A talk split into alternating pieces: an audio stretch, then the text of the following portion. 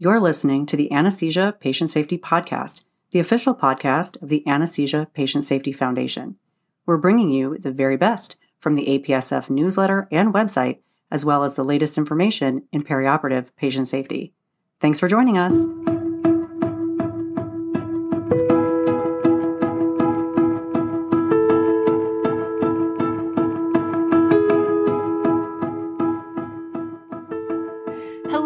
And welcome back to the Anesthesia Patient Safety Podcast.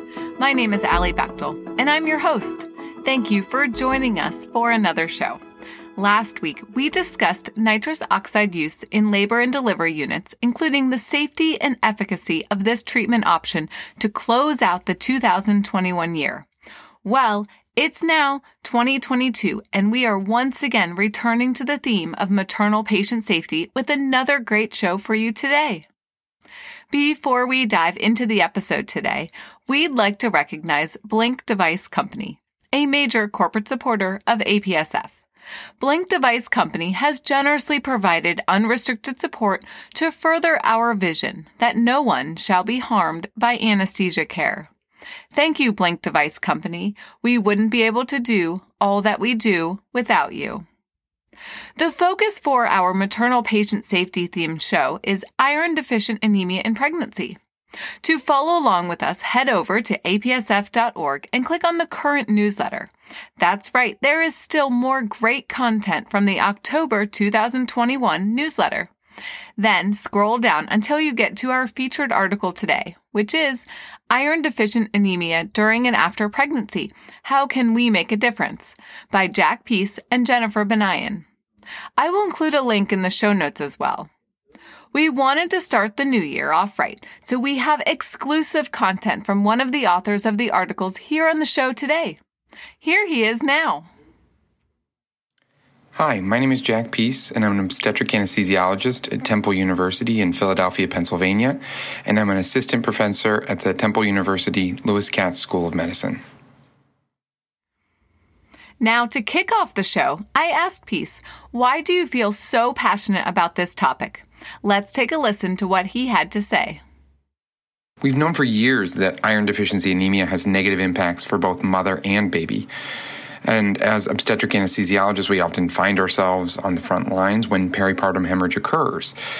It makes sense that women with anemia are far more likely to require blood transfusion or to die if transfusion is not available. As anesthesiology as a specialty moves towards caring for patients outside of the operating room as a part of the perioperative home, I felt that this was a great area for our specialty to help intervene before peripartum hemorrhage occurs. I hope that by studying outcomes and leveraging the tools of the perioperative home, we can help improve maternal patient outcomes both in the US and around the world. As we have discussed on past shows, rates for severe maternal morbidity have been increasing in the United States, so this topic is timely, and this is an area where anesthesia professionals can make a difference and help to improve maternal patient safety. With that, let's get into the article. Let's start with some background about the scope of the problem anemia in pregnant patients. Did you know that anemia affects almost one in three pregnant patients worldwide? This is a common condition, and antepartum anemia is associated with severe adverse outcomes, such as preterm labor, miscarriage, growth restriction, cesarean delivery, and intrauterine infection. When anemia carries over into the postpartum period, it has been associated with adverse maternal outcomes, including depression, fatigue, and impaired cognition. This article is all about iron deficiency anemia in part because it is the most common cause of peripartum maternal anemia and because there are treatments available, including oral and intravenous iron replacement therapy that improve hemoglobin and hematocrit levels. Unfortunately, what the literature does not tell us yet is whether this treatment has an impact on maternal and fetal outcomes. The authors ask two important questions. How can we make a meaningful difference in the treatment and management of maternal anemia so as to improve clinical outcomes? And how can we as anesthesia professionals partner with our obstetric colleagues to decrease the impact of anemia on childbirth? Peace mentioned the perioperative home earlier in the show, so let's take a closer look at how this can be used to address the problem. As part of the perioperative home, anesthesia professionals already have society level guidelines for the treatment of anemia, but these guidelines may not be applicable to pregnant patients in general. In addition, anesthesia professionals are consulted often for pregnant patients with certain hematologic conditions, including thrombocytopenia or inherited coagulopathies. But it is rare that anemic pregnant patients are seen by an anesthesia professional prior to arriving on the labor and delivery unit. And by this time, it may be too late for iron replacement therapy. This is an excellent opportunity for anesthesia professionals to partner with obstetricians and hematologists to address maternal iron deficiency anemia from diagnosis to appropriate management. It's time to do a further review of iron deficiency anemia so that we can further address the treatment and next steps. Iron deficiency anemia may be seen at different times during pregnancy and in different populations depending on pre-existing nutritional deficiencies and iron homeostasis during pregnancy. Almost 50% of pregnant patients in low and middle income countries develop iron deficiency anemia. In developed countries, there are significant racial disparities. In the 2012 study by Muhammad and colleagues, African American women developed iron deficiency anemia at three times the rate of non Hispanic white women. This is a big threat to patient safety since iron deficiency anemia is associated with the following increases in hemorrhagic shock, cardiovascular failure, peripartum transfusion, and increased rates of infection. This is also a patient safety threat for our smallest patients as well, since maternal anemia is associated with neurodevelopmental disorders in children. This data comes from a large cohort study published in 2019 with over half a million children. We have identified that there is a problem iron deficiency anemia, as well as maternal and fetal risks associated with this condition. The good news is that there is something that we can do about it. So freshen up your cup of coffee or tea and let's discuss the treatment of iron deficiency anemia. The first line therapy includes oral iron supplements, which are safe and inexpensive, available over the counter, and simple to store. Unfortunately, compliance with oral iron supplements is limited by very common GI side effects, including nausea, dyspepsia, or constipation. We have evidence that oral iron supplements can yield modest improvements in maternal hemoglobin and ferritin levels. What about further downstream effects? The studies did not show consistent improvement in decreased transfusion requirements, improved recovery, or higher birth weight.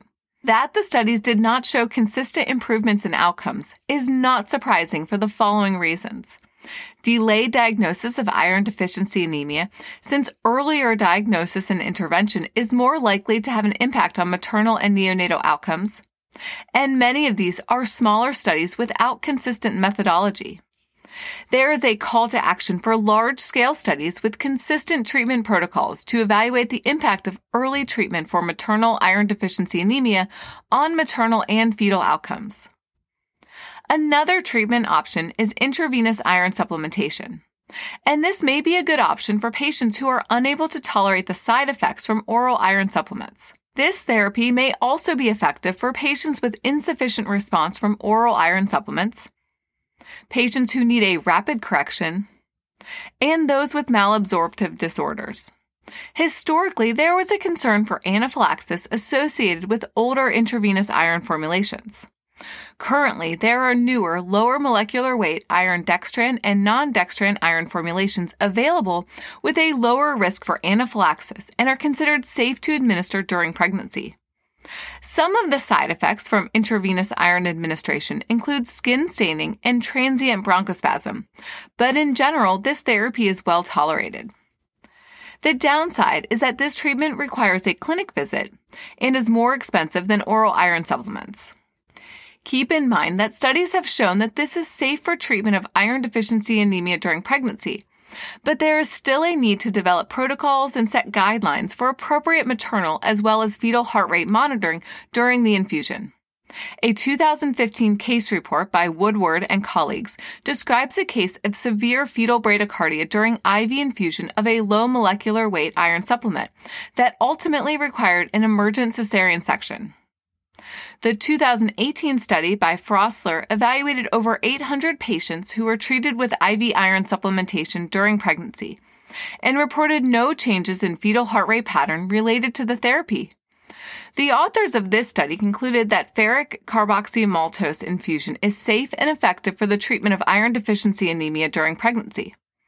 I will include the citations to these papers in the show notes as well. Now is the time we have all been waiting for. What can anesthesia professionals do to help improve maternal and fetal patient safety when it comes to iron deficiency anemia? Let's start at the pre anesthesia clinic. This may be an appropriate space for reflex iron testing early in pregnancy to help diagnose and perhaps even treat iron deficiency anemia. Then, obstetricians could refer patients who require IV iron infusions to perioperative anemia clinics, which have established protocols for the infusions and appropriate monitoring. We have seen that in cardiac surgery patients who undergo short term treatment for anemia prior to cardiac surgery, there is a decrease in perioperative transfusions. And this may be something that we can accomplish in pregnant patients as well. Short term treatment of anemia with reduced peripartum transfusions. In places with established perioperative iron clinics, there is a need for clinical research to continue to evaluate the safety and efficacy of this therapy. The authors round out the discussion with a review of recommendations for blood transfusions in the setting of peripartum hemorrhage. The decision to transfuse requires collaboration between anesthesia professionals and obstetricians. The most recent recommendations from the ASA and the American Association of Blood Banks includes transfusion threshold of hemoglobin of 7 rather than 10, given the increased harm associated with a liberal transfusion strategy. And the use of cell salvage and antifibrinolytic therapy may help to decrease the risk for blood transfusions. For postpartum hemorrhage, decisions must be made quickly, and the full clinical picture must be evaluated to help keep patients safe. Let's put it all together into a quality improvement toolkit focused on iron deficiency anemia and look at what was implemented at St. Michael's Hospital in Toronto, Canada. Check out figure one in the article.